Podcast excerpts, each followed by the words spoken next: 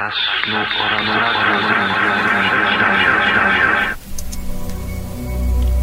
Sen we śnie.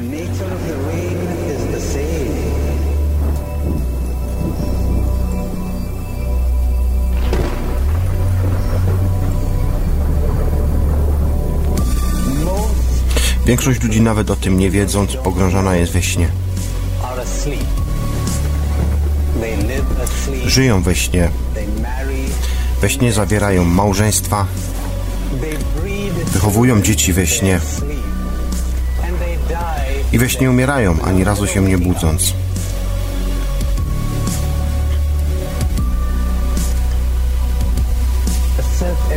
Oczywistą prawdą jest, że większość ludzi nie przeżywa swojego życia świadomie. Żyją w sposób mechaniczny. Myślą mechanicznie.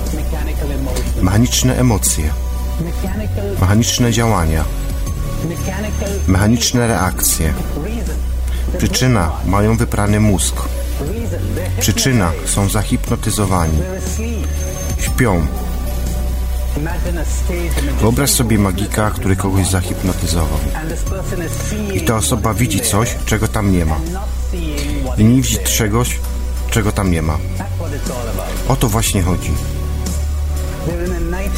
Śpią koszmar. A propos spania, przypomniało mi się, jak w zeszłym roku w hiszpańskiej telewizji widziałam fajną historyjkę.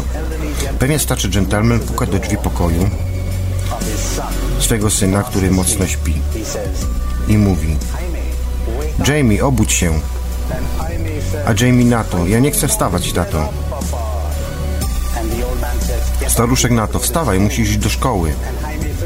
A Jamie mówi, ja nie chcę iść do tej szkoły. Dlaczego nie? pyta staruszek. Bo po pierwsze, tam jest nudno. Po drugie, wszystkie dzieci mi dokuczają. A po trzecie, nienawidzę tej szkoły. Starszy pan na to, dam ci trzy powody, dla których musisz iść do tej szkoły. Po pierwsze, ponieważ jest to twój obowiązek. Po drugie, ponieważ masz 45 lat.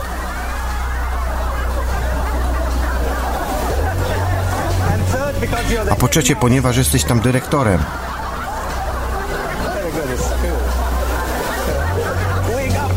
Pobudka, pobudka. Jesteście dorośli, jesteście za duzi na to, żeby spać. Pobudka. Przestańcie bawić się swoimi zabawkami.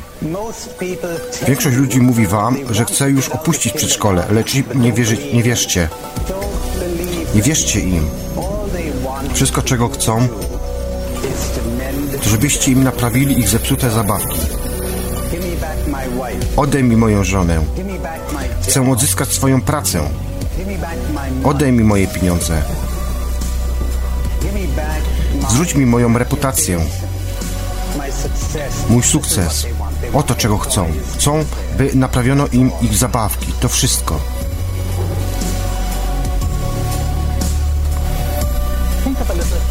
Pomyślcie o małym dziecku. Dano mu zasmakować narkotyków. Podczas dorastania całe ciało tego dziecka pożąda narkotyku. Życie bez tego narkotyku przynosi mu ból i cierpienie tak wielkie, że śmierć wydaje się dla niego lepsza. Tobie i mnie kiedyś dano taki narkotyk, kiedy byliśmy dziećmi. Nazywał się aprobatą, nazywał się uznaniem, nazywał się pochwałą, sukcesem, akceptacją, popularnością.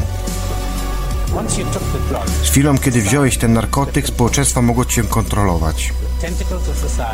Dociągły cię macki społeczeństwa. Stałeś się robotem, ponieważ nie widzisz już żadnej ludzkiej istoty. Ponieważ jesteś zajęty tym, czy was akceptują, czy też nie. Czy was aprobują, czy nie. Ponieważ nie widzicie ich jako zagrożenie dla swojego narkotyku, ale dla niego jako wsparcie. Pomyślcie o polityku. Polityk często w ogóle nie widzi ludzi, widzi głosy.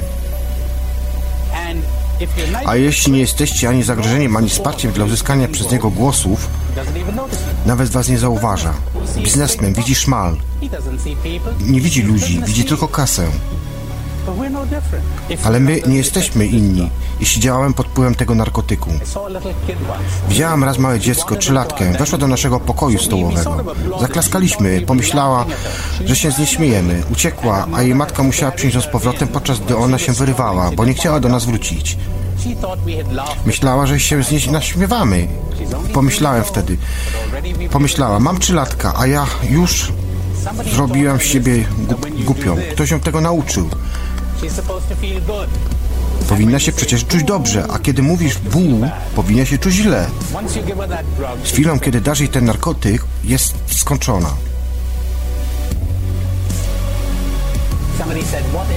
Ktoś spytał, czym jest oświecenie?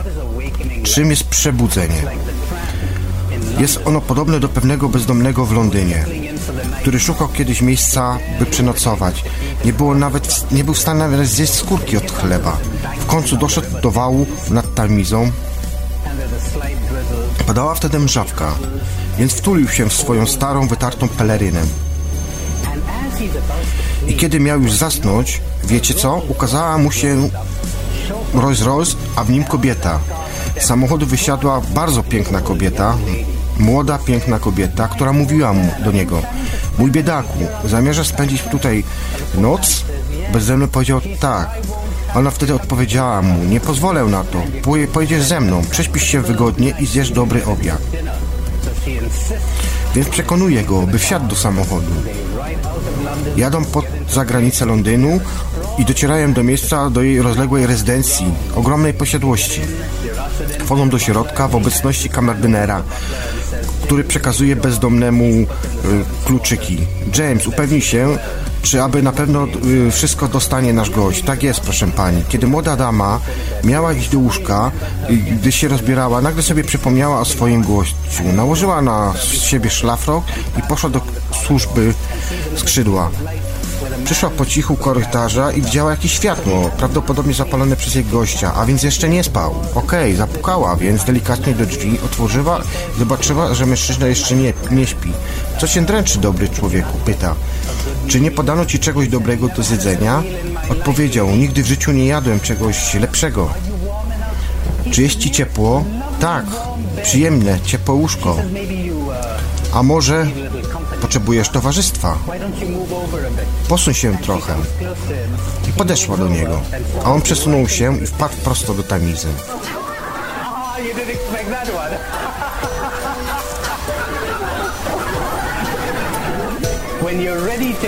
Kiedy jesteś gotowy, by zmienić swoje iluzje na rzeczywistość?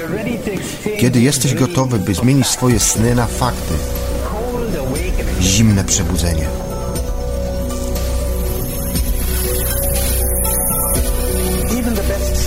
Nawet najlepsi psychologowie powiedzą wam, że ludzie tak naprawdę wcale nie chcą zostać wyleczeni. Ludzie w rzeczywistości wcale nie chcą dorosnąć. Ludzie tak naprawdę nie chcą się zmienić. Ludzie tak naprawdę nie chcą być szczęśliwi. Ktoś kiedyś mądrze powiedział: Nie próbuj ich uszczęśliwić, bo tak tylko narobisz sobie kłopotów. To tak jak w tej historii o facecie, który wchodzi do baru i siada. I widzi, że go, gość obok niego ma banana w uchu. Banana w uchu. Tak, banana w uchu. Zastanawiał się więc, czy powinienem mu o tym powiedzieć. Pomyślał sobie, to nie moja sprawa. Ale w końcu przyszła mu myśl, może jednak powinienem mu powiedzieć. Wypił więc drinka lub dwa i mówi do niego, przepraszam pana. Hmm? Ma pan banana w uchu. Facet na to, że co? Ma pan banana w uchu. Że co? Ma pan banana w uchu. A facet na to, proszę mówić głośniej, bo mam banana w uchu. To jest bezcelowe. Dajcie sobie z tym spokój. Powiedzcie, co macie do powiedzenia i pakujcie manatki. Jeśli ktoś na tym skorzysta, to super, a jeśli nie, wielka szkoda.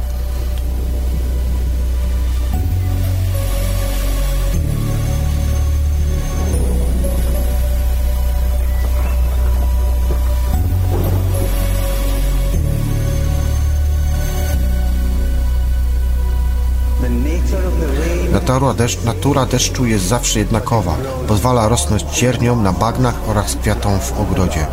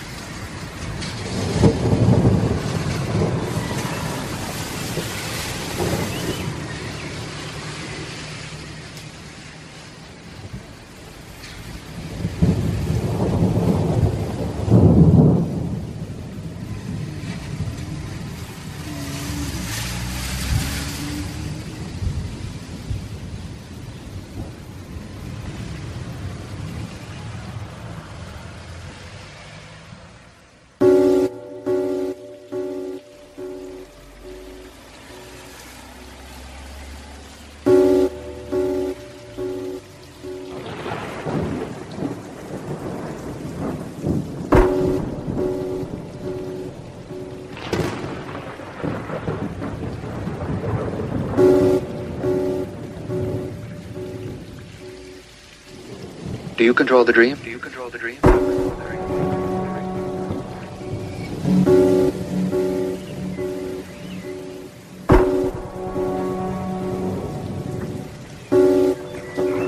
Do you control the dream?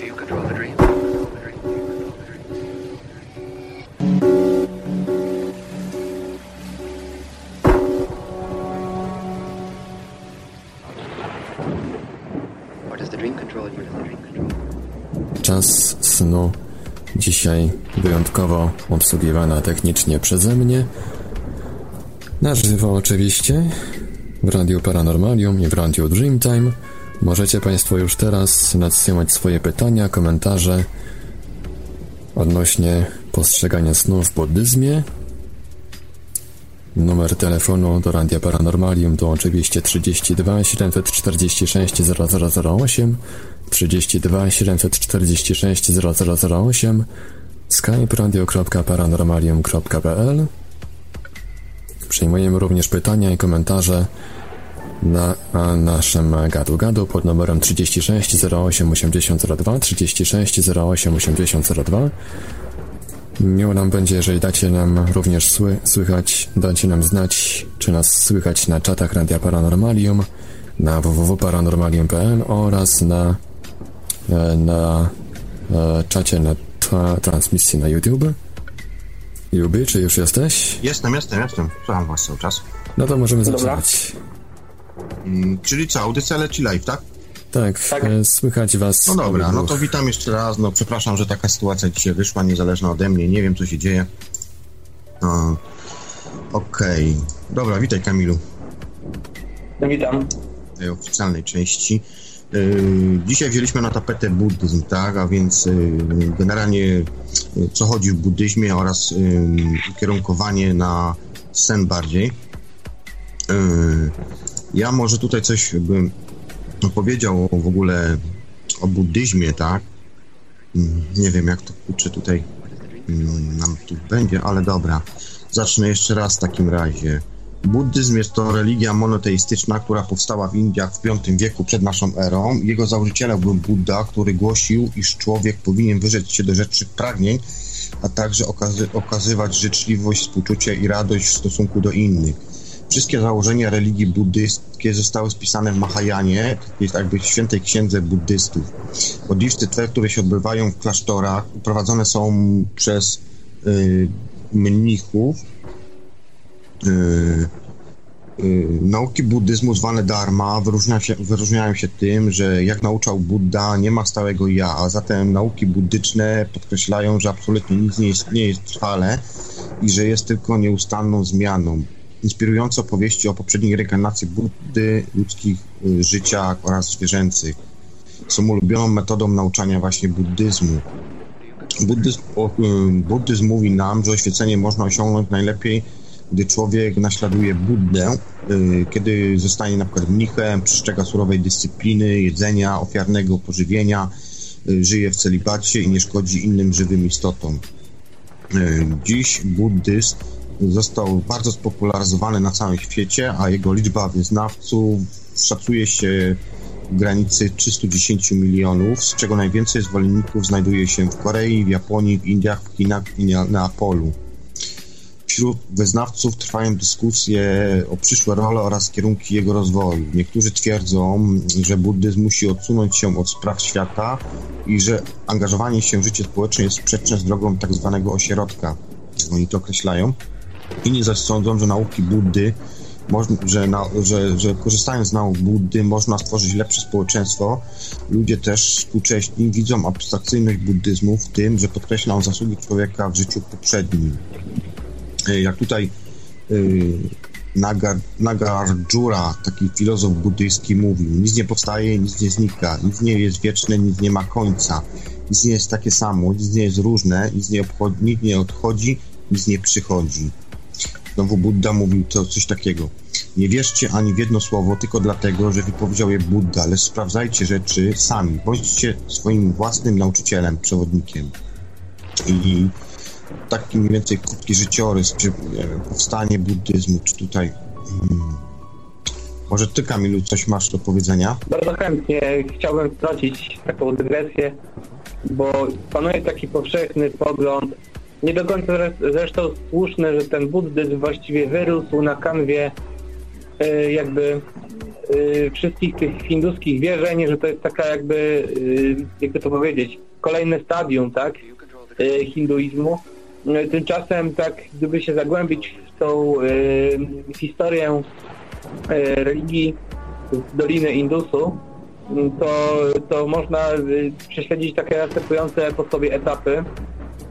Pierwszy etap to jest etap, mm, znany nam etap, to jest etap y, religii Ariów, który właściwie y, no tutaj charakteryzuje się takim y, politeistycznym wierzeniami, takimi politeistycznymi, typowo typowe w sumie do wszystkich takich religii z tamtego okresu, do tych kultur z tamtego okresu, gdzie dominują jakieś bóstwa związane głównie z płodnością. Potem to ewoluuje stopniowo w stronę weddyzmu, e, gdzie w sumie e, cała, e, całe zasady, kanon religijny zostaje spisany w Wedach, tekstach świętych, e, które stanowią dalszy fundament. Oczywiście społeczeństwo się rozwija i ten wedyzm czasami też, te wszystkie praktyki czasami ewoluują w formę braminizmu, ponieważ wykształca się kasta kapłanów, braminów, którzy pełnią nadrzędną rolę w społeczeństwie i te wszystkie praktyki są silnie jakby zrytualizowane y, i y, to, ma akurat y, olbrzymie znaczenie w porównaniu do buddyzmu, który potem powstaje, ponieważ y, tutaj mm, zakłada się potrzebę przeżywania wszystkich y, praktyk wspólnie y, w obrębie jakiejś wspólnoty. I tutaj y, to, co kluczowe potem dla buddyzmu, w trakcie tej epoki y, przejściowej z weddyzmu na braminizm, y, powstaje takie pojęcie jak Atman i Brahman, coś, co jest właściwie kwintesencją nauki hinduistycznej i później zostaje jakoś adoptowane przez buddyzm, może trochę zdekonstruowane, ale jednak jest to bardzo ważne, że mm, człowiek tak naprawdę w, y, posiada w sobie cechę y, nieskończoności. To znaczy y, ta idea absolutu, czyli Brahman, istnieje w każdym człowieku jako, jako Atman, czyli taka cząstka, cząstka, boska cząstka w każdym, y, każdym człowieku. Czyli tak naprawdę no, można tak upraszczając stwierdzić, że że powiedzmy każdy z nas w jakimś stopniu jest, jest Bogiem, e, tylko kwestia e, świadomości uniemożliwia nam jakby poznanie tutaj tego, że jesteśmy tego może nieświadomi e, na pewnym etapie. I później, jeżeli byśmy śledzili dalej ten rozwój tych religii, kiedy zanika już ten braminizm, ponieważ powstają coraz większe państwa, coraz większe takie jakby ośrodki, wiąże się to również z ekspansją e, Aleksandra Wielkiego, który doszedł w sumie, podbił jedną trzecią kontynentu indyjskiego. E, Powstają tam potem takie helenistyczne państewka greko-indyjskie. I e, to, co kluczowe, że właściwie buddyzm walczy wtedy równolegle y, o jakby tutaj swoją pozycję, y, równolegle z innymi y, takimi y, odłamami, które dzisiaj, y, dzisiaj nazywamy dopiero buddyzmem, czyli na przykład y, powiedzmy no, wyznawcy, którzy skupili się głównie na, na Siwie albo na, na Wisznu, Wisznuici, czy, czy właśnie wyznawcy Bramy, y, wyznawcy Hari Krishny, czyli czarnego, To się później porozdzielał i powstały Tak. różne. Tak, czarnego Boga. Y, I tutaj dalej y, dżinizm, czyli też taka religia, która właściwie w opozycji stoi do braminizmu.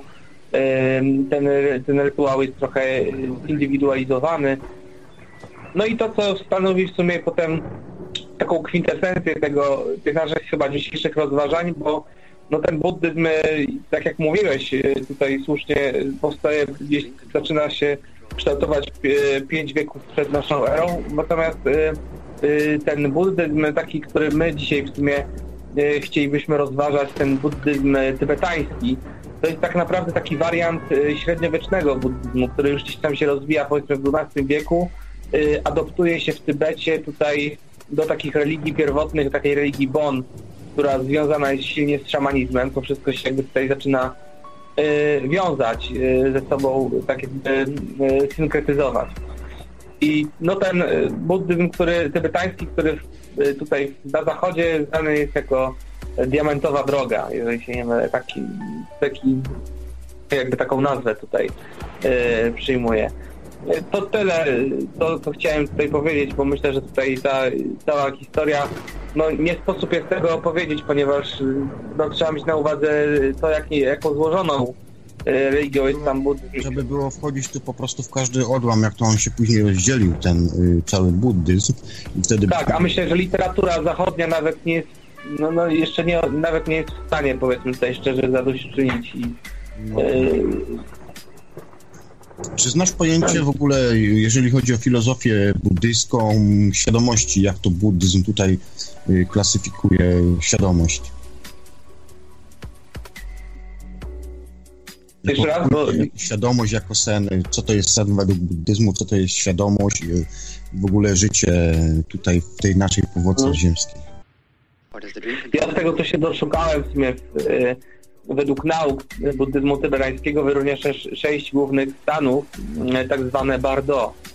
E, Jest to sześć takich stanów świadomości, mo, można powiedzieć. Pierwszy z nich to jest Shinai Bardo, e, czyli bardo tego życia. E, To jak funkcjonujemy w stanie człowiek lub inna istota żywa, na przykład zwierzę, y, od momentu narodzin aż do śmierci, czyli to jest ten moment w sumie, kiedy jesteśmy świadomi i kiedy normalnie funkcjonujemy. Potem ten drugi moment, który nas najbardziej powinien interesować, ten drugi stan świadomości to jest Milam Bardo, y, czyli doświadczenie śnienia, proces śnienia i marzeń sennych. Następny trzeci y, rodzaj, stanu, trzeci stan świadomości to sam ten Bardo, y, bardzo doświadczony w życiu, ale tylko wówczas, kiedy jakby tutaj poddajemy się szczególnej medytacji, praktyce wyciszenia umysłu.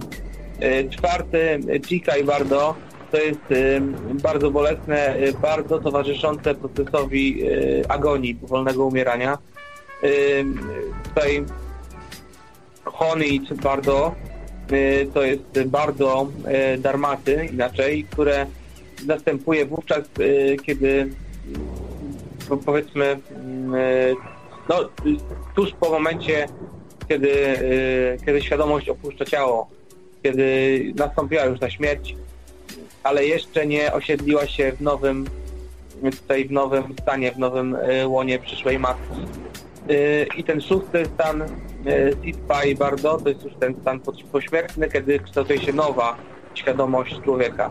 I to to kluczowe, co, co, co opisywał nawet y, Carl Jung y, w swoich, w swoich naukowych rozważaniach, że kluczowym dla buddyzmu jest umiejętność wy, wytłumienia swojego ego, które utrudnia nam tak naprawdę poznanie.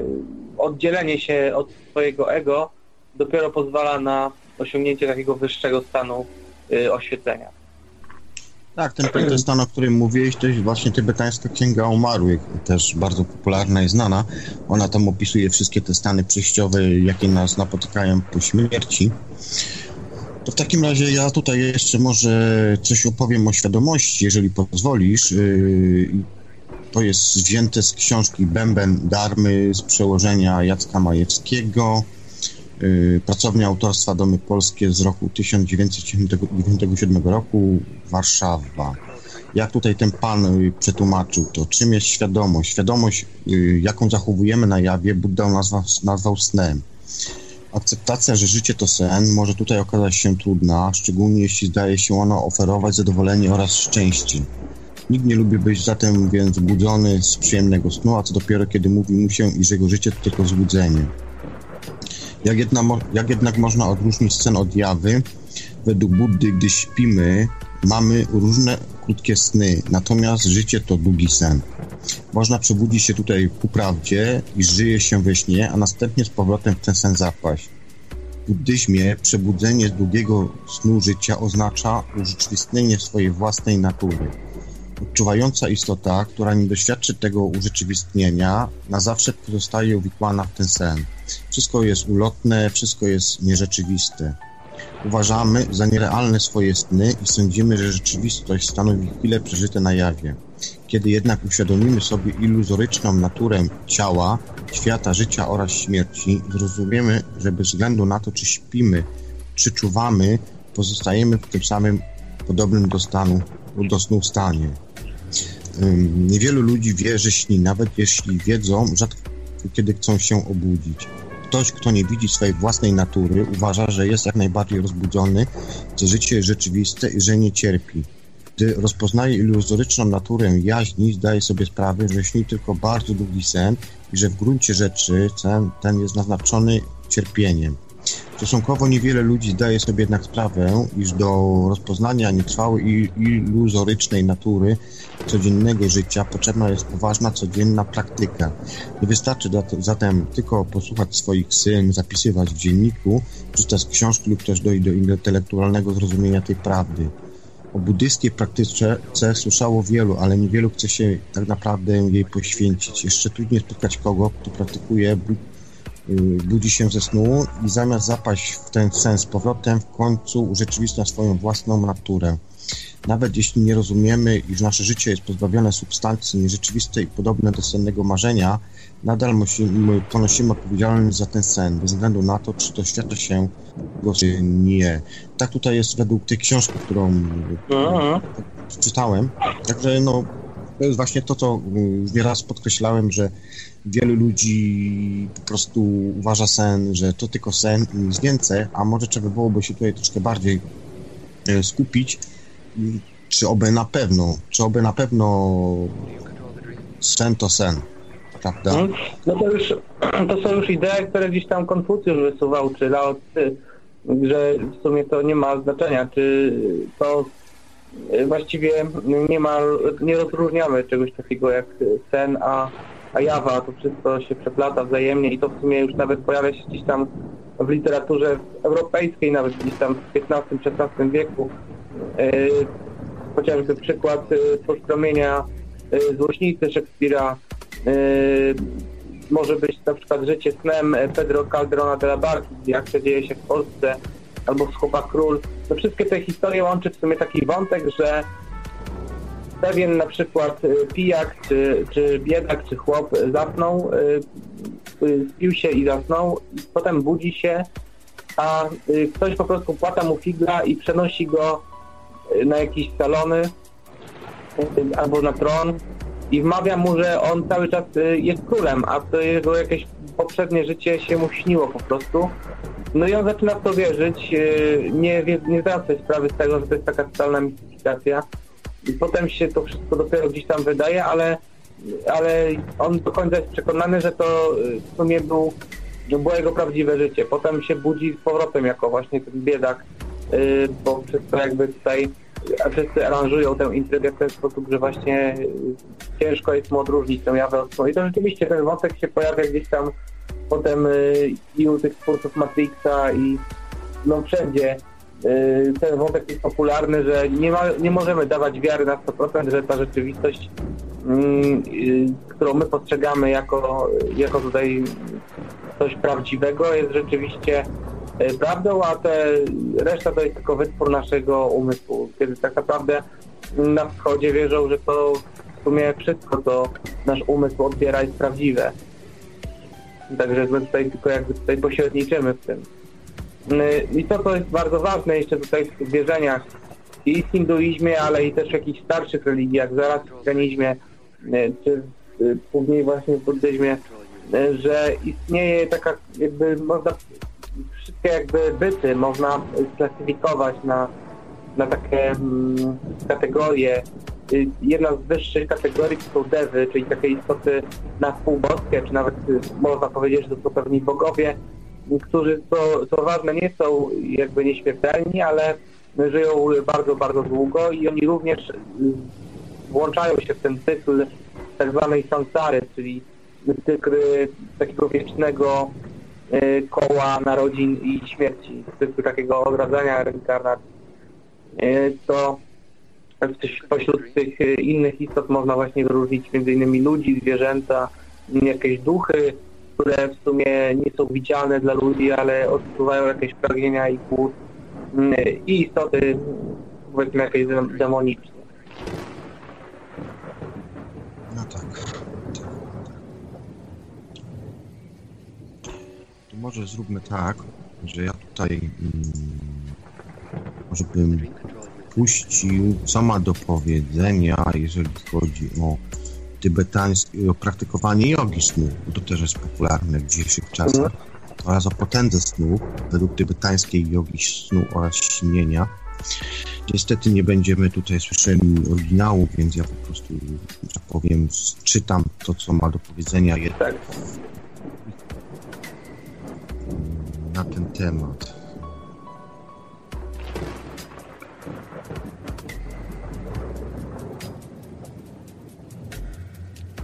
Mówimy teraz o Tenzinie, tak? Tenzin yy, Wangiala, tak? No, wiesz co, no właśnie nie, nie, nie za bardzo mam tutaj, że tak powiem, ym, kto to mówi, bo, bo to jakaś taka po prostu autoprezentacja, wiesz, z YouTube'a. Mhm, i to mhm. bardzo fajnie można tutaj wytłumaczył, y, na czym polega potęga snu w rozumieniu tybetańskiej jogi snu i śnienia. Co ten pan tutaj mówi?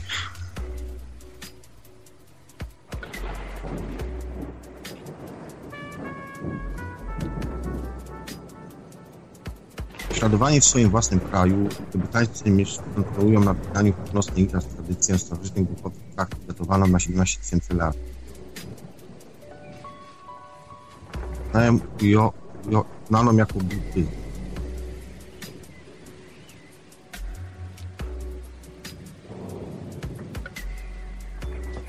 Wszyscy buddyści wierzą, że materialny świat jest iluzją podobną do snów, które rodzą się i odradzają. Jest to niekończący się cykl nowych narodzin, który może być przerwany jedynie przez głębokie duchowe oświecenie. Oświecenie to jest mistycznym stanem, który oni nazywają jakby przejrzystym światłem. Mogą oni osiągać dzięki temu stanowi mentalną dyscyplinę oraz dzięki śpiewu i tak nocy dzięki specjalnym ćwiczeniom pozwalać sobie prawdziwą naturę snu. Jest mniej więcej no, w buddyzmie wierzy się, że każde zjawisko nie jest ważne czy na jaw, czy na we śnie, gdy zrozumie się, że sen nie jest realny, a jedynie przebudzenie staje się tym samym. Język Wanga i Nocze jest reinkarnacją zwykłego stanu. Nauczyciela w latach nauczania na zachodzie wrócił on do klasztoru. Spędził swojego życia właśnie jako buddyzm.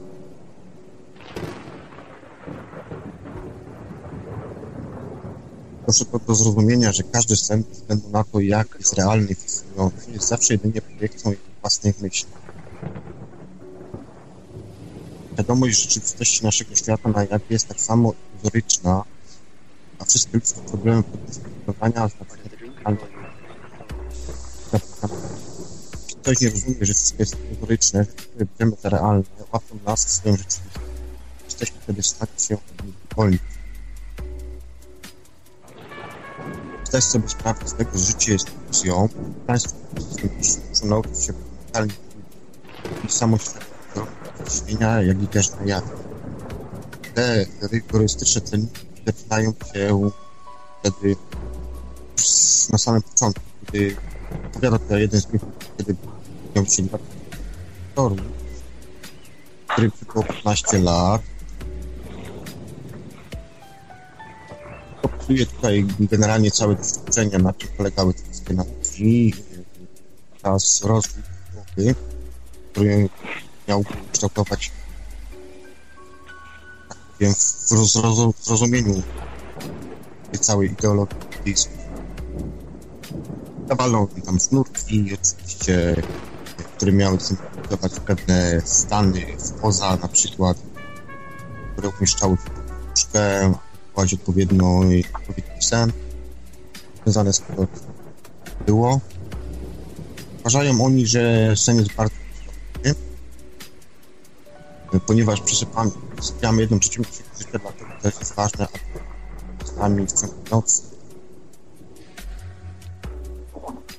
Ten jest to miejsce, gdzie można odkryć siebie i stąd jest właśnie ważna tajemnica snu. Jak umysł śpiącego musi być uczony, tak samo musi być przygotowany w wcześniejszych fazach, bardziej wgłębiać się w postaw. Taka jest główna filozofia wszystkich buddystów. Mm.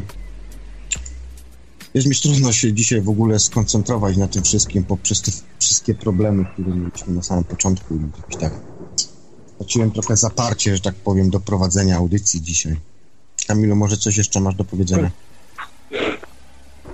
Tak, słuchaj, bo mm, a propos takiej samej techniki, tutaj jeżeli chodzi o y, jogę snu, warto jest sobie właściwie cały czas uświadamiać ju- już na tym etapie y, nie snu, ale jawy, że to wszystko jest właściwie iluzoryczne, że to wszystko jest snem, bo potem bardzo łatwiej jest to wszystko podważyć w trakcie, kiedy będziemy mieli mm, sen i y, będziemy mogli osiągnąć wtedy świadome śnienie. Mm, Także to jest kluczowe. Y, Poza tym y, momencik.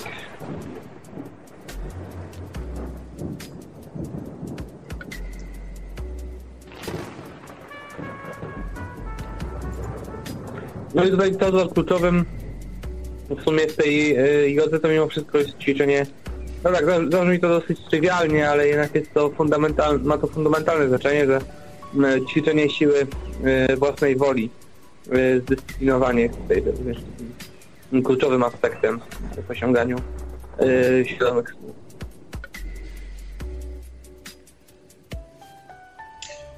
Może coś opowiem o kolorach w buddyzmie, które ja też kolorystycznie podchodzę do wszystkiego i energetycznie, jeżeli chodzi o swoje y, doświadczenia senne. To jest też w sumie potwierdza się w pewnych stanach, o których ja widzę y, w poza. W buddyzmie tybetańskim To się wiąże, Jubi, to się wiąże jakoś z aurami y, ludzkimi, czy jak to tam Tak, wygląda? no, tak, no.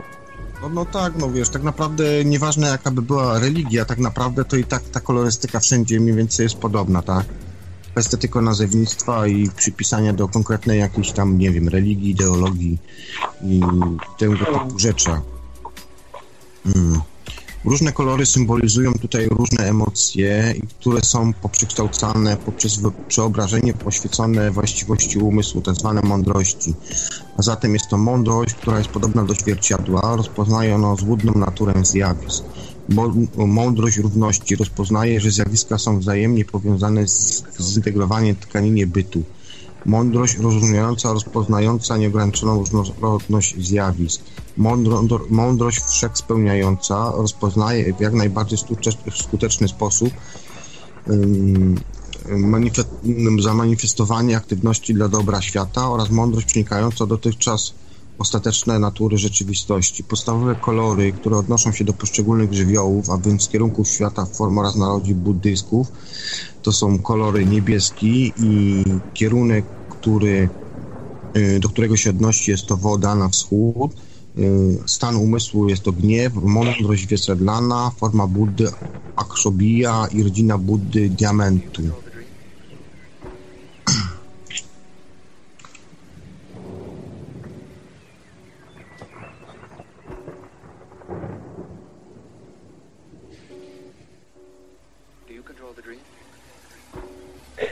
Czy ktoś z Was y, ma może wgląd? y, Przepraszam, bo miałem tutaj tego informację.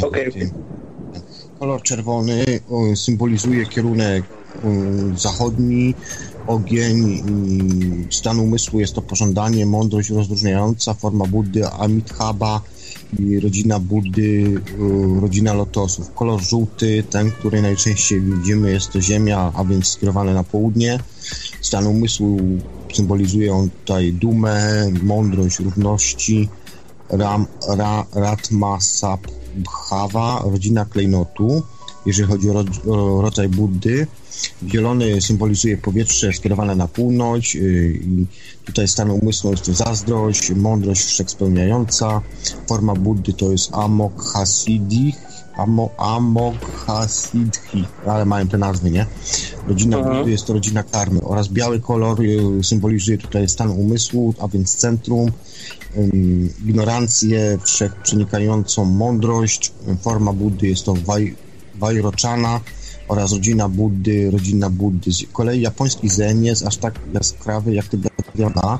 Kolorystyka w tej szkole jest stosowana i dość jednolita, co pomaga w uspokojeniu umysłu. E, Dominuje tutaj czerwień oraz sepia.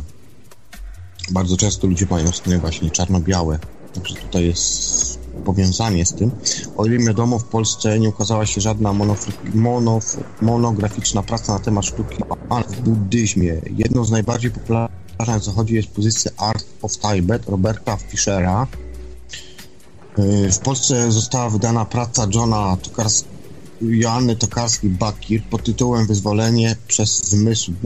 Tybetańskie koncepcje sote- soteriologiczne y, Wrocław 77 rok, w której to sztuka buddyzmu tybetańskiego została opisana bardziej w kontekście religioznawczym niż artystycznym.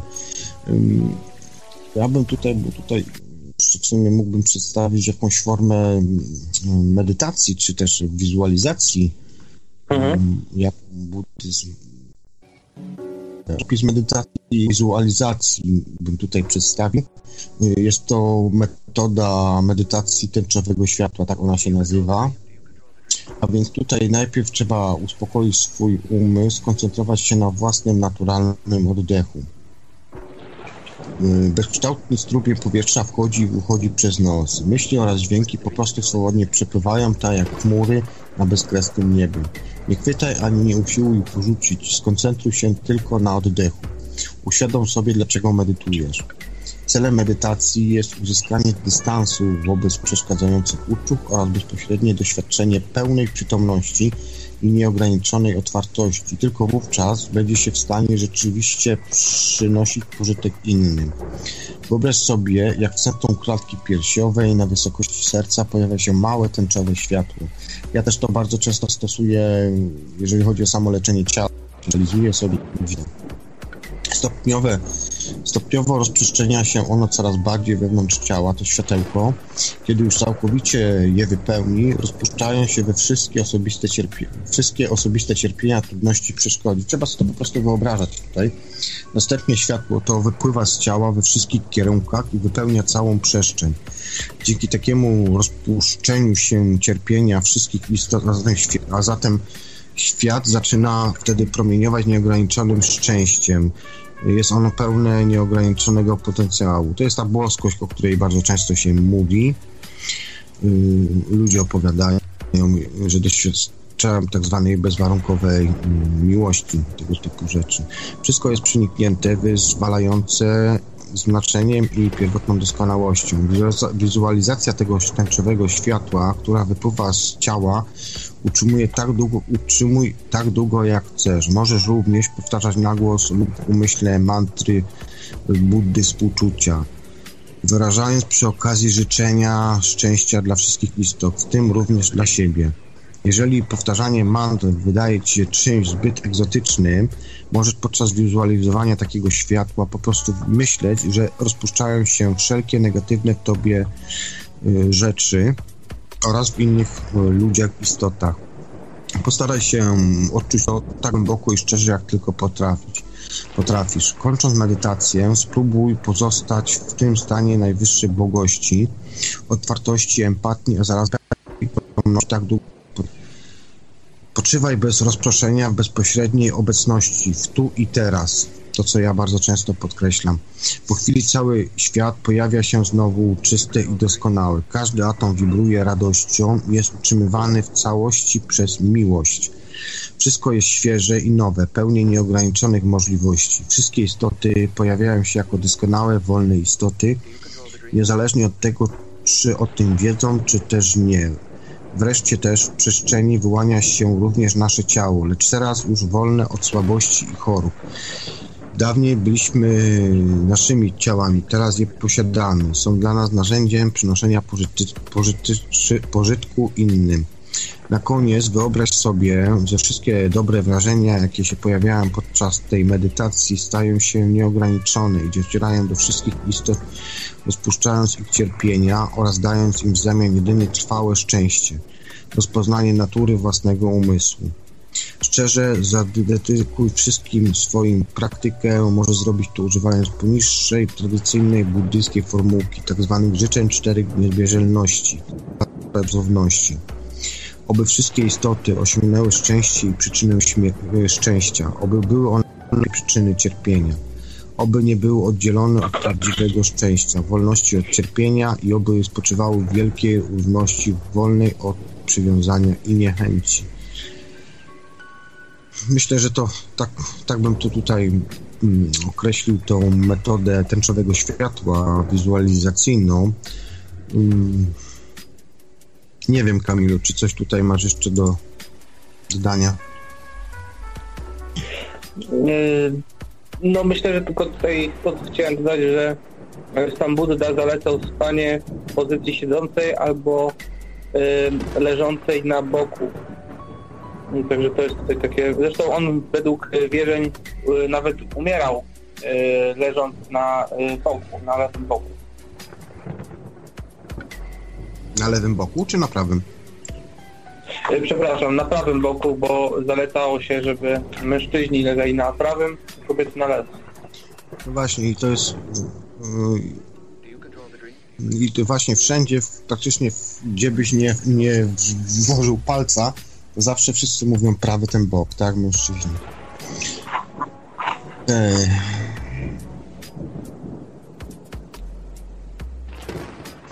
Może bym powiedział tu jeszcze coś o mm, gestach, statuetek, mm, niektórych, y, jakie przedstawiają te statuetki. I Mhm. to są takie jakby, no jest kilka tych pozycji. Mudra, mudra pozycja. Jest to ogólnie oznacza ona gest dłoni i symbolizuje znak pieczęci. Co to więc w tym przypadku symboliczne ruchy rąk, które wykonuje Buddha, aby obudzić pewne stany umysłu. Wśród wielu gest, gestów rąk Buddy wyróżnia się sześć najbardziej popularnych, a zatem jest to Dia, Diana Mudra, Varada Mudra, Abhaya, Abhaya Mudra, Vitarka Mudra, Dharma Chakra Mudra, Bhumi Sparsa Mudra. Y, Ta pierwsza Parsa Mudra. Y, Ta pierwsza umysłu. Buddha tutaj znajduje się w pozycji siedzącej. Y, Trzyma dłonie na udach, a wewnętrzne strony dłoni odwraca do góry. Istnieją różne odmiany tej mudry. Na przykład na dole położona jest dłoń lewa, prawa zaś spoczywa na lewej. Czasem dłonie mogą się krzyżować lub palce mogą się zazębiać. Dłonie spoczywają jedna na drugiej. Kciuki są podniesione yy, i skierowane do siebie, a gdy się dotykają, tworzą różnego rodzaju trójkąty, którego podstawą są dłonie. Kciuki mogą również być skierowane pionowo do góry. Kolejne to dłonie leżą jedna na drugiej, wewnętrznymi stronami do góry, natomiast kciuki są złączone. Palce wskazujące uniesione są tutaj do góry, położone są na górze, prawa ręka oznacza oświecenie, lewa symbolizuje świat zjawisk. Buddha siedzący w pozycji lotosu to po prostu Buddha medytujący. Medytacja jest tutaj więc ważną zasadą buddyzmu. Bez wchodzenia w szczegóły Buddha siedzi ze skrzyżowanymi nogami, założonymi na kolana rękami. Taki wizerunek Buddy jest najbardziej właśnie znany nam. Kolejny to jest Abhaima Mudra, znaczy bez strachu. Buddha podnosi wtedy prawą rękę do wysokości twarzy, ramion lub trochę wyżej, a jego wewnętrzna strona dłoni jest skierowana do przodu. Przedstawia to gest nieustraszalności lub obrony wiary. Przez laików gest ten jest mylnie uważany za błogosławieństwo. Abhaya Mudra łączona jest z gestem drugiej ręki, którą to Buddha wykonuje wtedy gest współczucia lub też medytacji. Podwójna Abhaya Mudra polega na wykonywaniu tego gestu obie, obydwiema rękami i nazywana jest uspokojeniem fal. Według tradycji Buddha użył właśnie tego znaku, aby wstrzymać atak rozszalonego słonia. Mudra ta nie tylko zatrzymała pędzące zwierzę, ale również je ujarzmiła. A więc y, Buddha z podniesioną ręką tak naprawdę, jeżeli byśmy chcieli to określić krótko, symbolizuje zwrócenie się do nieba i odwrócenie od rzeczy, które mogą powodować jakikolwiek niepokój. Jest to stan uzyskany bezpośrednio już po oświeceniu. Wiatara mudra znaczy rozmyślanie. To jest kolejna pozycja. I pozycja ta polega m.in. na tym, że ręka Buddy jest podniesiona, kciuk i palce wskazujące są połączone oraz tworzą okrąg, który to symbolizuje nauczanie lub też przekonywanie. Buddha może wykonywać yy, wiatarka, mudrę lewą jak i prawą ręką oraz obydwiema, nawet jednocześnie. Może ją też wykonywać w postawie siedzącej lub stojącej.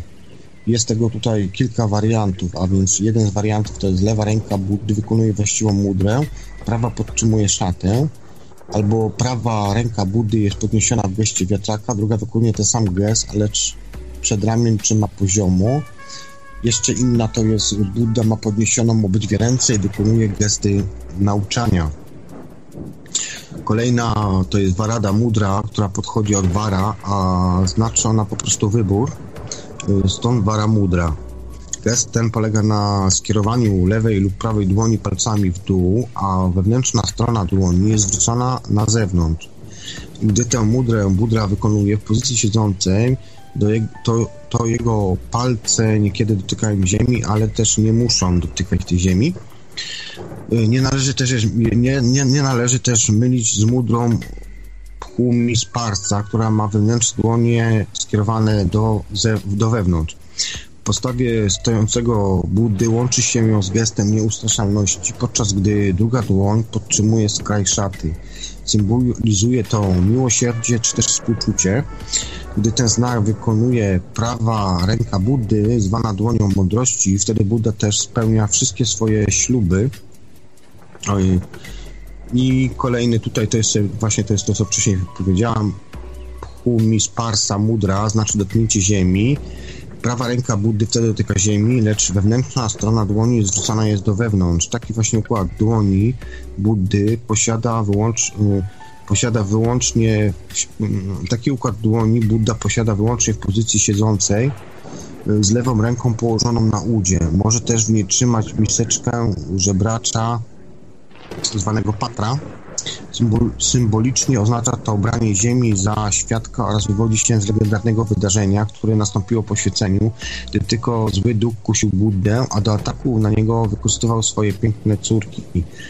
Namiętność, pożądanie oraz rozkosz. Mm, mm, gdy jednak szturmy się nie powiodły, zły duch Mara zażądał, aby Budda uwolnił swe zasługi. Wtedy to Budda dotknął ziemi, biorąc ją za świadka, co symbolizuje determinację w dążeniu do osiągnięciu nirwany, czyli gest zwycięstwa nad Marą. Dharma Mudra oznacza koło praw. Jest peł, jego, jej pełna nazwa, nazwa brzmi Dharma Chakra Prawa Trama Mudra, co oznacza puszczanie koła praw w ruch. Układ ten y, rąk Buddy przypomina witar, witarka mudrę, lecz dodatkowo palec wskazujący drugiej ręki dotyka okręgu. Jest to symbol pierwszego kazania Buddy w Wielenim Parku. Różnia się wtedy kilka odmian darmy mudry. Obydwie ręce wykonują ten sam gest, lecz dotykają się nawzajem. Krąg tworzy y, przez jedną rękę przepraszam, krąg tworzony przez jedną rękę dotyka drugiej ręki, która to pozostaje otwarta z wyprostowanymi palcami. Cechą charakterystyczną obu odmian jest to, że obydwie ręce się dotykają, a przynajmniej jedna ręka tworzy krąg przekonywania. Także jak widzimy tutaj jest bardzo, ma duże znaczenie te wszystkie e, symbole, które są przedstawiane w buddyzmie. Śmiejący się Buddha jest repliką słynnego chińskiego mnicha Putai, który dokonywał cudów, a oznacza Buddę szczęśliwego po osiągnięciu wysokiego poziomu świadomości. Buddha śmiejący się może być obsypany pieniędzmi i nieść na przykład owoce na kiju, co jest jednym z symboli Feng Shui, przypominającym powodzenie w biznesie i w życiu prywatnym, poczucie humoru oraz wszelką pomyślność. Pieniądze oznaczają polepszenie w finansach, natomiast owoce symbolizują karmę, a więc zamierzone działania, czyli szczyny, które tworzą przyszłe doświadczenia, przez co każdy jest odpowiedzialny za własne życie, cierpienie i szczęście, jakie sprowadza na siebie i innych. I tutaj jeszcze Buddha ze złożonymi na piersi rękama, jak do modlitwy, oznacza pełen szacunek, pozdrowienie oraz akt skupienia i koncentracji, który prowadzi do odpoczynku i równowagi ciała, umysłu oraz duszy. Buddha z kolei leżący oznacza fizyczną śmierć Buddy, który osiągnął stan nicości nirwany po osiągnięciu największego y, właśnie oświecenia. I tak tutaj wygląda ta symbolizyka taka podstawowa, bo jest jeszcze tego trochę więcej, ale to bym musiał znowu pewnie z godzinę czytać y, o tych wszystkich, o tych wszystkich y, właśnie ułożeniach. Coś tam No jeszcze... spotkałem się taką y, wersją, że ludzie stawiają trzy nie? Właściwie nie wiem dlaczego akurat te trzy. Mm, jak jakby, ale spotykam się z tym bardzo często i tam się takie żłobki, że to jest bardzo popularne. Nie, widzę to teraz. no. No, no, chyba, chyba, chyba tak, bo gdziekolwiek bym się teraz nie pojawił, cokolwiek nie mówię, to zawsze są jakieś problemy. To tak tylko odpowiadając na czacie. Dobra. To by tu jeszcze po, powiedzieć. Proszę jakieś pytania.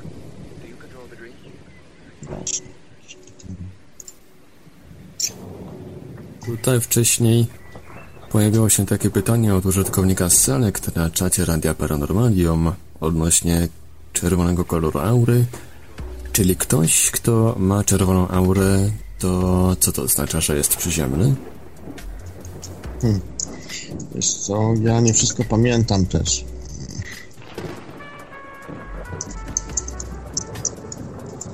Ja, ja zazwyczaj, ja zazwyczaj mam kolory, kolor żółty. S- Kolory czerwony. Oznacza dynamicznych ludzi, jest on, nasta- którzy są nastawioni na cel oraz mających taką wewnętrzną energię, aby osiągnąć ten cel. Kolor czerwony oznacza zdolności takie jakby przywódcze, yy, ludzi, którzy dążą do osiągnięcia sukcesów, robią to niezwykle skutecznie, mają takie po prostu jakby predyspozycje Nierzadko też zajmują oni odpowiedzialne stanowiska i są stworzenia, stworzeni do mm, zajmowania się grupami, do kierowania dużymi projektami, grupami ludzi. Mają oni swoją własną charyzmę i elektryzującą osobowość. Jeżeli połączymy to z żółtą otoczką, czyli czerwień plus żółć, oznacza to altruizm i dobroć. Z wpadającą w brąz natomiast oznacza intensywność i plotkarstwo. Bardzo ciemna czerwień oznacza znowu złość, złośliwość, pierdliwość. Odcień nienasycony oznacza brak równowagi psychicznej, ale też y, jeżeli połączymy czerwony ze szkarłatem, oznacza to jako dum, dumę czy też pychę. Y, Jakie są wady koloru czerwonego? Przede wszystkim nerwowość oraz eg, egocentryzm. Także to może bym przytoczył w ogóle kolorystykę aur. Przypuszczam, że ludzi by to interesowało. Czerwonym Myślę, że powiedział... słuchacze będą tym zainteresowani, więc No, e, czemu nie? No to jest dobry temat. Kolor pomarańczowy w takim razie. Każdy chciałby mieć y, przyjaciela z taką aurą, ponieważ y, oznacza to mm, ludzi, którzy są mili, opiekuńczy, przede wszystkim wspaniali i radośni, otwarci, ale też zawsze chętni do pomocy i współpracy. Szybko też nawiązują oni przyjaźnie oraz potrafią je pielęgnować latami. Nie obrażają sobie o byle co, zawsze wysłuchają, zawsze są chętni do pomocy. Każdy, każdy w towarzystwie takich osób, którzy mają y, pomarańczową aurę, czują się dobrze w ich towarzystwie. Y, y, Osoby o tej kolorystyce panują nad własnymi emocjami. Jeżeli pomarańczowy łączy się z brązem, oznacza to lenistwo i nieodpowiedzialność. Natomiast jeżeli łączy się z zielenią, pukliwą nieodpowiedzialność. Natomiast jeżeli łączy się z zielenią, pukliwą, przede wszystkim lenistwo i obojętność. Kolor żółty. Kolor żółty nadążyć za nim, za kimś takim jest naprawdę wielką sztuką, ponieważ o, są oni szybcy, żyją szybko, są śmiali, aż za bardzo wręcz, wyrastają ponad przeciętność. Energia ich jest ym, zaraźliwa, są entuzjastyczni, chętnie uczą się nowych rzeczy, byle nie za dużo, też naraz, ym, bo również bardzo szybko się nudzą. Często podejmują projekty i bardzo szybko z nich rezygnują przy jakimś tam niepowodzeniu. Są niezwykle towarzyscy oraz potrafią rozmawiać na każde tematy, mm, nawet gdy nie za bardzo się na tym temacie znają. Często też uwielbiają być podziwiani, wręcz wielbieni, ale też bywają czasami za bardzo irytujący. Yy, mocną stroną ich jest kreatywność. Jeżeli jest to czysty odcień, y, oznacza to oświecenie. Jeżeli jest on jaskrawy, oznacza uczciwość. Jeżeli żółty łączy się z czerwienią, hmm, zdradza zmysłowość. Natomiast jeżeli z brązem, oznacza nieszczerość i słabość charakteru. Brązowe prążki mogą również zapewniać chorobę, zapowiadać chorobę psychiczną. Wady, jakie tej, tej żółtej aury, kolory, koloru żółtego. Przede wszystkim jest to skłonność do wyolbrzymiania faktów, a nawet do kłamstwa. Yy, jaki Kamilu masz kolor swojej aury? Nie mam pojęcia. Nie mam pojęcia, nie wiem. A ty, Marku? Mnie z, kiedyś badała, że tak powiem, znajoma zna, zajmująca się jasnowiedzeniem, e, tarotem i tak dalej. Również podobno postrzega aurę i według niej mam aurę niebieską z żółtymi naleciałościami, co oznacza między innymi y, dużą chęć do uczenia się nowych rzeczy. Dobra, to ja ci zaraz przeczytam. Najpierw Według zielony, mnie. a potem będzie niebieski. Yy, kolor zielony jest to kolor oznaczający spokój. Mm, Ludzie tacy lubią spokój, a wielu z nich jest obdarzonych zdolnościami uzdrawiania. Barwa ta jest jednak niejednoznaczna, ponieważ z jednej strony oznacza ona łagodność oraz przyjacielskość, a z drugiej strony zdradza przesadną nieugiętość charakteru. Nasycona zieleń jest charakterystyczna dla ludzi dobrych, chętnych do pomocy. Spotyka się ją u lekarzy, pielęgniarek, nauczycieli.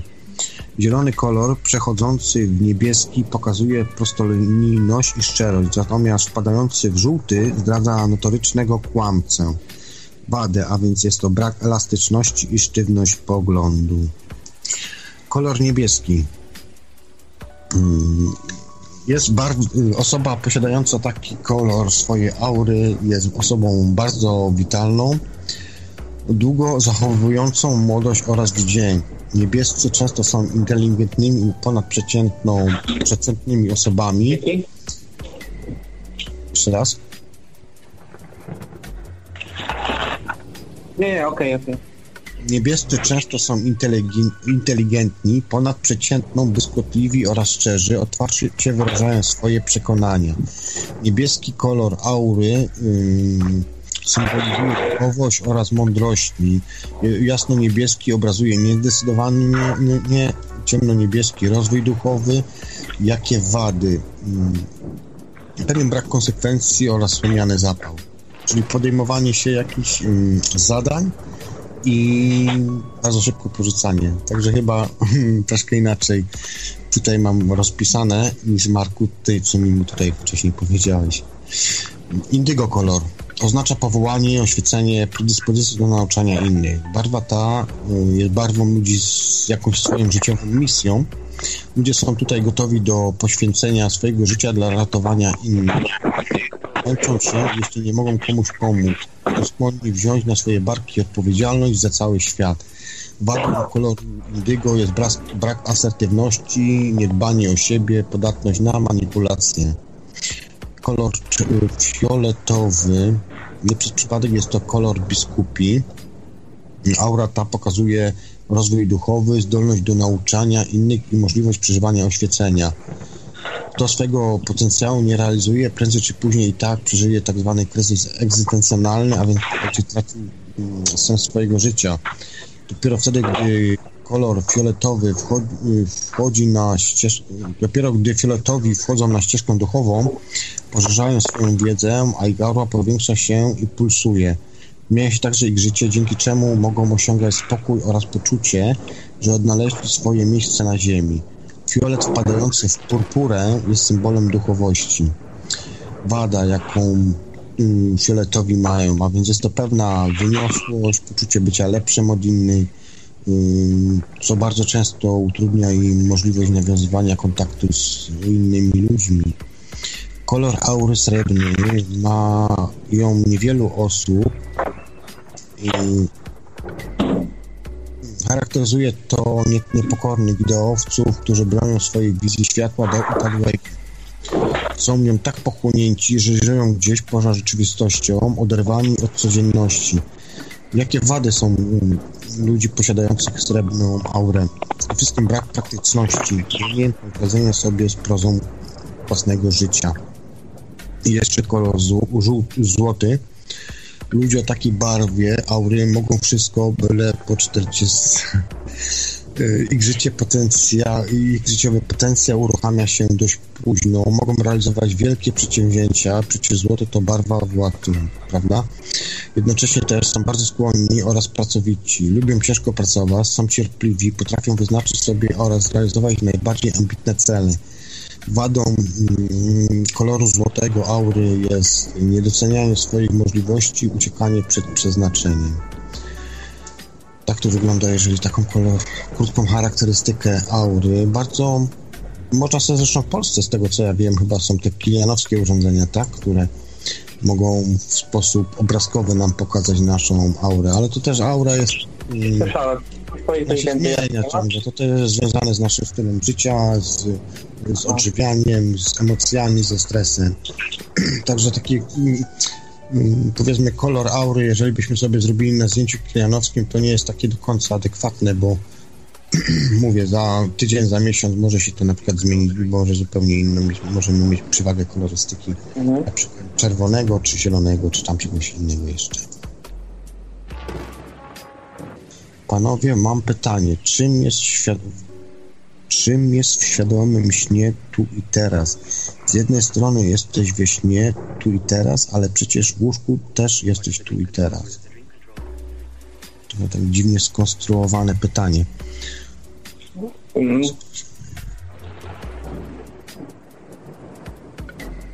Ja muszę się skoncentrować, bo tak trochę nielogicznie to pytanie jest napisane. Panowie, mam pytanie. Czym jest w, czym jest w świadomym śnie tu i teraz? Z jednej strony jesteś we śnie tu i teraz, ale przecież w łóżku też jesteś tu i teraz. Jak ja mam to pytanie rozumieć?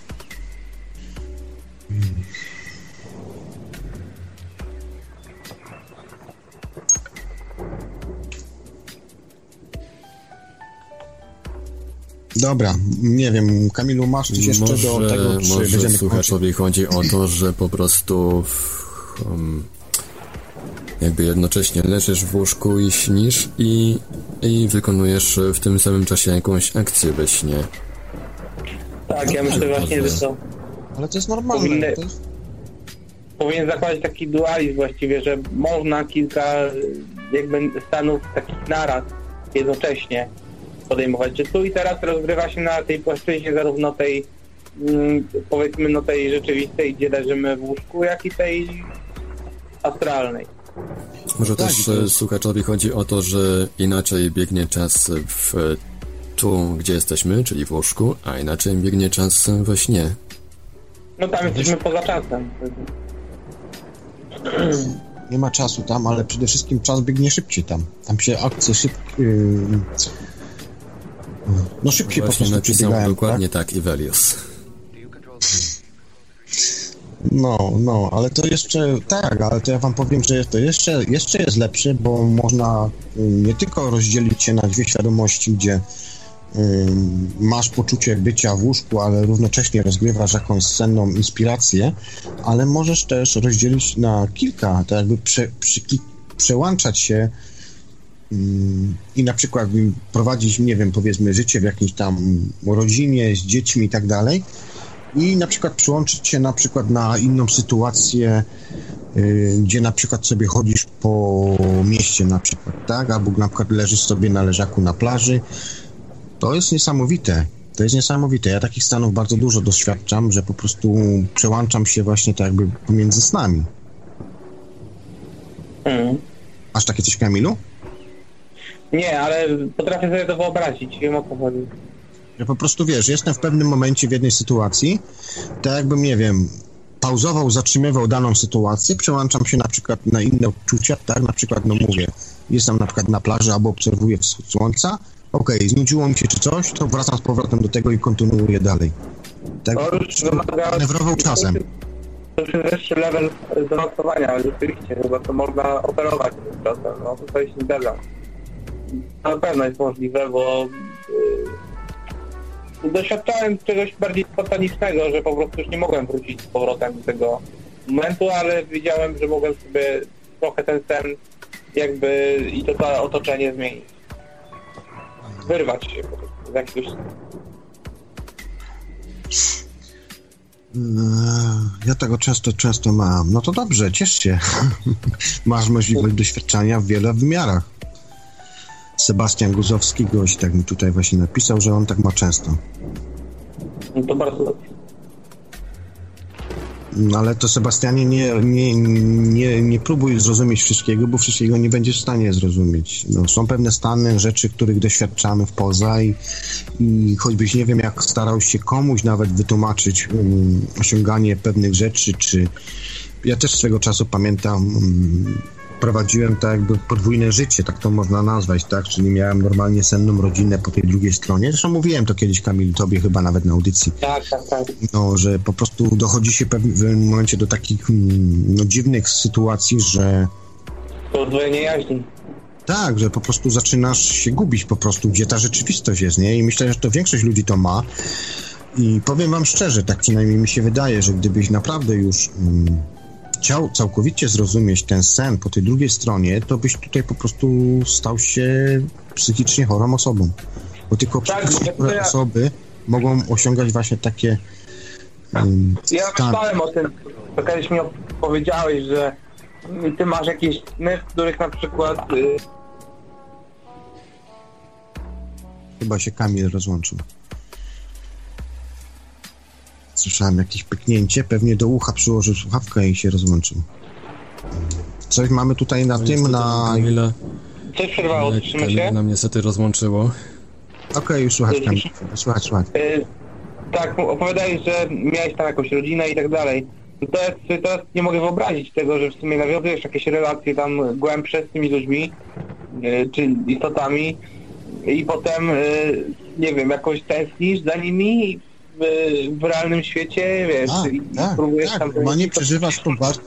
Wiesz, tak jakbyś się tam wszystko... zakochał i wiesz, no to coś, coś strasznego, bardzo trudnego wyobrażenia. No wiesz, no. Też takie rzeczy się zdarzają. Czasami, wiesz, ja miałem takie sny, że na przykład, wiesz, powiedzmy, że takie bardziej erotyczne sny, bardzo często chciało się wracać do tych snów. I na następny dzień się kładłeś spać i z powrotem chciałeś do tego snu dalej iść. A to myślę, że nie jesteś tak jakimś, wiesz, odosobnionym akurat. Nie, no to, Zobaczmy. to, to wszyscy mają, wiesz, tylko że mało kto o tym mówi, tak. Mhm. To jest temat tabu.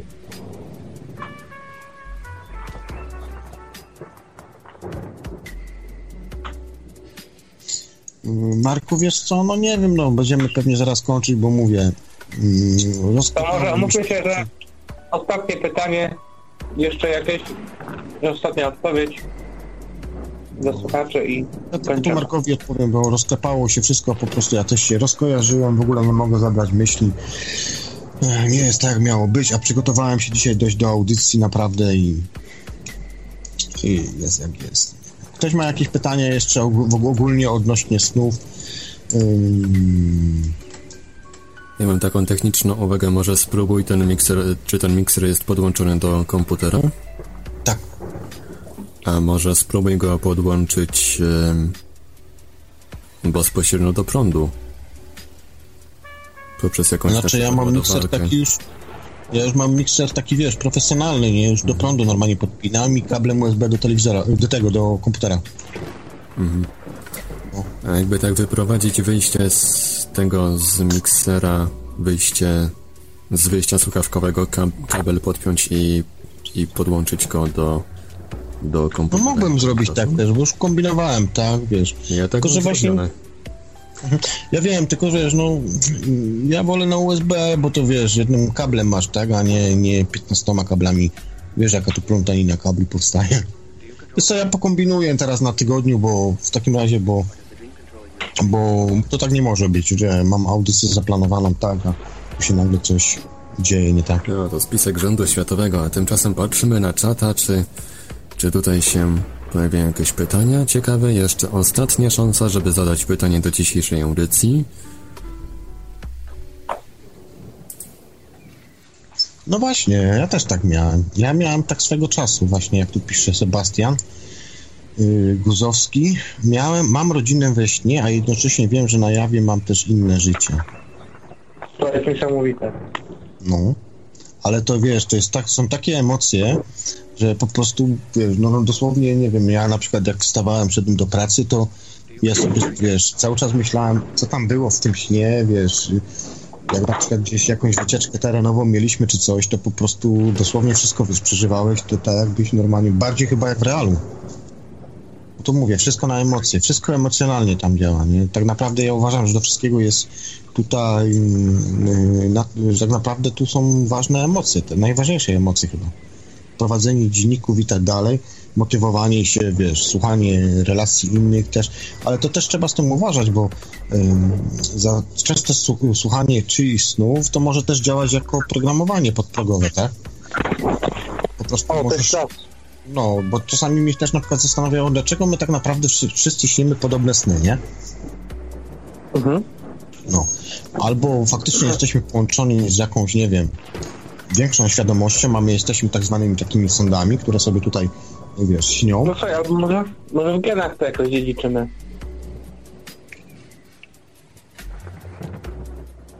Kto to wie?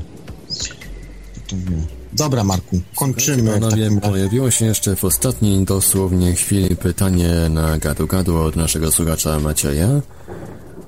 Jubi, co uważasz na temat mnichów buddyjskich, którzy ponoć potrafili na lata zamykać się w jaskiniach i przebywać tam w jakimś letargu? Czy oni tam w tym czasie byli w nieustannym stanie świadomego snu, a może w stanie świadomego wyjścia poza ciało fizyczne? Tak, tylko że tutaj jeszcze, jeszcze lepsze akcje było, bo znam ten przypadek, oczywiście, że, że zamykali się w jaskiniach i potrafili przez kilka lat no, po prostu totalnie wchodzili do jaskini, zasypywano ich, rzeczywiście i medytowali. Wiecie, co najlepsze tutaj tych, tych, tych było jeszcze to, że kiedy otwierano te jaskinie, tych mnichów po prostu nie było. Przynosili się po prostu, przenosili się po prostu w jakiś inny, w inny stan po prostu, nie wiadomo w jaki sposób, tak? Ale to nie, nie zawsze tak było, że nie było ich, bo czasami normalnie po tam 3-4 latach otwierali y, te jaskinie i okazywało się, że nikt normalnie sobie siedział elegancko, tak jak wcześniej go zostawili bez jedzenia, bez picia, bez niczego. Wprowadzał się w odpowiednie jakieś stany wibracyjne umysłu, które powodowały to, że mm, nie wiem, tempo jego zwalniało, w ogóle w inny sposób zaczął myśleć, jakieś inne dodatkowe pokłady, nie wiem, emocjonalne się u niego otwierały i po prostu to powodowało to, że mógł, y, no nie wiem, w tym stanie po prostu dłużej być, tak? Zresztą są znane przypadki, nawet też na YouTubie kiedyś oglądałem, Y, gościa, który wprowadzał się w odpowiedni stan, powodował to, że serce, serce mu zaczęło bić dosłownie do chyba trzech czy czterech uderzeń na minutę i wchodził normalnie do wody, to były robione takie testy w, basenie, do basenu go po prostu rzucano i on wtedy potrafił dużo, dużo dłużej, chyba nawet do 40 chyba paru minut pod wodą przebywać. Także były takie testy robione. Y, co sądzę o tym? No wydaje mi się, że jest to możliwe, no jest to możliwe, kwestia tylko po prostu no treningu i, i spowodowania, że te procesy właśnie w naszym ciele spowalniają powodują, że jesteśmy w stanie dłużej po prostu przetrwać w jakichś warunkach, tak? Gdzieś się ci mnisi przenoszą? Mi się wydaje, że może to być przeniesienie tego punktu referencyjnego, o którym też Castaneda na przykład mówi, tak, tej swojej świadomości w inny stan, a ciało w jakiś sposób, nie wiem, zostaje zamrożone. Nie wiem, nie mam pojęcia. Teraz tak próbuję mm, na świeżo coś wykombinować. A tutaj na czacie, na czacie wysypały się pytania od e, Selecta. A co robią mnisi w astralu? Jak jakiś mnich osiągnie jakiś tam stan, na przykład LD, to co ten mnich tam robi? Medytuje w astralu? Też medytują w astralu? Tak, widziałem takich mnichów medytujących. Nie no, prowadzą drugie życie. To co ty robisz, to co ty robisz, y, Select, tylko że nie wszyscy świadomie robią.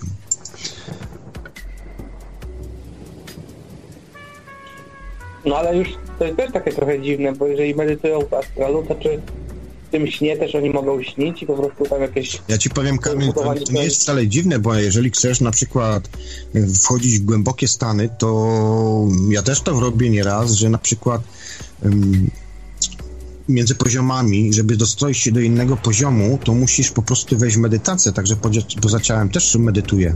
To nie tylko tutaj, że idę spać na przykład, czy yy, no, na, siadam na, na tym, na, na no, w pozycji lotosu, tak, i, i po prostu i sobie medytuję, tylko że tam, jak już planujesz jakąś konkretną podróż czy coś, to pomiędzy poziomami też również musisz się dostrajać. Nie zawsze tak jest, ale, ale często musisz po prostu, wiesz, a na przykład pamiętam kiedyś sytuację, o, chyba Jarek Brzoma o o tym pisał, pisał czy mówił, już nie pamiętam. W każdym razie też opowiadał o tym, jak mm, y, wyszedł poza ciało, tak, i był jakby sklejony głowami w stronę drugiego siebie, tak, czy jakiegoś tam mnicha, już nie pamiętam dokładnie. I też takie sytuacje miałem. Tak miał być po prostu jakby odwrócenie odwrócenie mm, no widzenia, tak? Czyli mhm. tak samo jak na przykład w pewnym momencie jest taki przeskok i masz świat do góry nogami. To jest na przykład to, co ja tam kiedyś chyba opowiadałem, a przynajmniej jest takie nagranie, yy, kiedy brałem udział w jakiejś bitwie, na przykład na Marsie, tak? obserwatorem byłem jakiejś tam danej bitwy na Marsie i świat miałem na przykład do góry nogami. Ale jeżeli chodzi o tą pozycję, to rzeczywiście jest tak, że w pozycji, że w astralu, w astralu to jest nawet fajny sposób na koncentrację i zakotwiczenie się w pewnej sytuacji, bo zawsze, jeżeli powiedzmy jesteś nam na, na którymś poziomie dostrojenia, to zawsze, nawet jeżeli by cię cofnęło, to cię cofnie tylko do tej, do tej pozycji sprzed, tak? Nie, wy, nie wybudzi się, nie wybudzi cię całkowicie ze snu, tylko wiesz, to jest też czasami dobry sposób, jeżeli masz na przykład, nie wiem, ktoś cię bije, ktoś atakuje, yy, ktoś cię chce zarżnąć siekierą czy czym, czymś, no nie, to się po prostu lekko wycofujesz do pozycji wcześniejszej i, i że, że tak powiem, zakotwiczasz się, nie musisz całkowicie wychodzić ze snu, czyli wybudzić się, na przykład yy, wstać. Tak, to no wiem, to mam coś takiego i po prostu wtedy cofasz się do ostatniego komfortowego momentu. Dokładnie i wiesz, i w tym momencie nie tracisz tego czasu na ponowne dostrajanie się, chociaż to dostrojenie i tak bardzo szybko później przyjdzie, ale wiesz, ale, ale, ale po co, tak? Ale po co? Powiem ci, że człowiek raczej uczy się w ogóle śnić, kiedy ma e, mniej czasu na ten w ogóle. Jak na przykład y, ja potrzebuję nieraz, y, no nie mam okazji nieraz dłużej sobie pospać i, wystarczy, i potrzebuję wyspać się w przeciągu 4-5 godzin, to te też mają trochę inną jakość, powiem szczerze. I też Ja ci tak nie marnuje się tylko czasu na wybudzanie, tylko właściwie intensywnie ciągłość się zachowuje. A jeżeli chodzi jeszcze o wysypianie, to ja wam podpowiem takiego fajnego tipsa, bo przeważnie ta mm, jedna faza, jedna faza trwa około półtorej godziny, tak? I w tym, w tym czasie możesz mieć jeden, dwa, może trzy krótkie jakieś sny, ale zawsze tą pierwszą fazę masz tak zwaną, ja na to mówię system uzdrowieńczy, tak? Czyli w tym momencie to jest najważniejszy system, ponieważ, czy system, cykl, ponieważ mm, w tym czasie człowiek tak naprawdę regeneruje się, tak? Czyli dochodzi mm, mięśnie zaczynają, to naj, naj, najbardziej w tej fazie mięśnie od, od, odpoczywają, kości, stawy, wszystkie, tak jak się kładziesz. Ten pierwszy cykl, półtora godzinny jest najważniejszy, dlatego zawsze jak człowiek Generuje. spać, dlatego jak człowiek zawsze idzie spać, to powinien spać cyklami, czyli na przykład okej, nie masz czasu, żeby się wyspać ym, 8 godzin, tak, tak jak to mi nauka mówi, ja śpię dokładnie 7-15 i tyle mi wystarcza. I powiem wam tak, y, że mniej więcej 7.15, 7.30 tak mniej więcej śpię. I generalnie jak się idzie spać, to powinno się spać właśnie takimi cyklami, czyli nie krócej jak półtorej godziny, ale później przedłużać go, czyli na przykład półtorej godziny, 3 godziny, 4,5, 6, 7, 7,5, tak? To są idealne cykle. Oczywiście to się może ruszyć tam minutami dosłownie, bo nie każdy śpi 90 minut, może spać na przykład 85 minut, tak? I to się już zmniejszy trochę. Ale w każdym razie chodzi o to, żeby zawsze sobie pilnować. Na przykład ja bardzo często, kiedy na przykład nie dośpię czy coś, a na przykład mm, mam dość dużo roboty, to robię coś takiego, że na przykład wystarczy, że się nawet na 3 godziny położysz, tak? Ale ważne, żebyś miał ten pierwszy cykl właśnie naprawczy, czyli te półtorej godziny, a później ewentualnie jakieś marzenie senne bądź wyjście poza ciało, nie? Zresztą w ogóle y, takie coś bardzo regeneruje i pomaga y, tutaj. Ja na przykład jak latam też do Polski, jestem na urlopie, to bardzo często w samolocie po prostu takie coś stosuję, bo samolot leci 2,20, czyli akurat nie, jeżeli chodzi o regenerację, to sobie po prostu albo no po prostu robię taką medytację w samolocie i wychodzę z samolotu, jestem praktycznie jakbym był po 8 godzinach przespania. To jest naprawdę rewelacyjne, bo później przyjeżdżam do domu, bo ja często w nocy wracam, to później przyjeżdżając do domu mam problem, bo nie mogę w domu spać. Tak jestem wtedy, wiesz, tak naprawdę w takie transy się wprowadzam po prostu w stany, że bardzo szybko się regeneruję. No, dobra uwaga, wiesz? Y, Słuszna uwaga na pewno też. Warto, warto tego pilnować, warto tego pilnować, bo naprawdę chodzi o to, będziesz się lepiej czuł, będziesz się lepiej czuł, tak, fizycznie i psychicznie, y, jak prześpisz y, na przykład 90 minut, niż na przykład y, 100 minut. Bo w tym momencie przejdziesz cały pewien cykl i w połowie drugiego cyklu się wybudzisz, tak na przykład. Będziesz się gorzej czuł, niż prześpisz 90 minut. Wiem, wiem co mówię, bo już mm, testowałem sobie na sobie takie, wiesz, no przynajmniej ja tak reaguję na to. I tak u mnie, i tak u mnie to tutaj wygląda. Dobra, to wiecie co panowie, kończymy w takim razie. Nie ma co, ja jeszcze tylko tutaj powiem, yy, spróbuję tą audycję zmontować. Nie wiem jak ja to zrobię. Jakiś podkład pewnie tam rzucę i tak dalej, także może coś z tego sensownego wyjdzie. Ja cię mogę Wyszło jak podesłać, e, Ja cię mogę podesłać e, nagranie z Radia Paranormalium. Bardzo cię proszę, bo ja Bez- bez włączyłem całkowicie nagranie. pięknie obrobione, także... No to bardzo cię proszę, bo ja całkowicie włączyłem nagrywanie, żeby mnie to już nie rozpraszało, bo to już wszystko się tak pokiełbasiło tutaj dzisiaj, że, że ten. Także próbuję Ja za tydzień. Ja już teraz wszystko nagrywam na kilka frontów, także spokojnie, Aha. nic nie zginie. No, także no, tak zrobimy, tak zrobimy. To podeślij Marku linka w takim razie, ja to obrobię. Y, Za tydzień spróbuję zrobić audycję Czas snu, ale o szamanizmie bym chciał, bo, bo to jest też jest bardzo interesujące i też w tą stronę piję. I, I prawdopodobnie za tydzień, może dwa tygodnie będę już o tych, o tych, o tych plemionach gadał, tak? O tej o, tą audycję, tylko ona będzie jako podcast, ponieważ nie jestem w stanie nagrywać w tym czasie, ale jakoś to wydaje mi się, że będzie. Okej, dzięki Kamilu, dzięki Marku za uratowanie wielkie. sytuacji całej. Wiem, że nie wyszła taka audycja, jak miała wyjść, ale bardzo przepraszam, ale postaram się zrobić, żeby wszystko było następnym razem. No tam pewnie. Było przyzwoicie.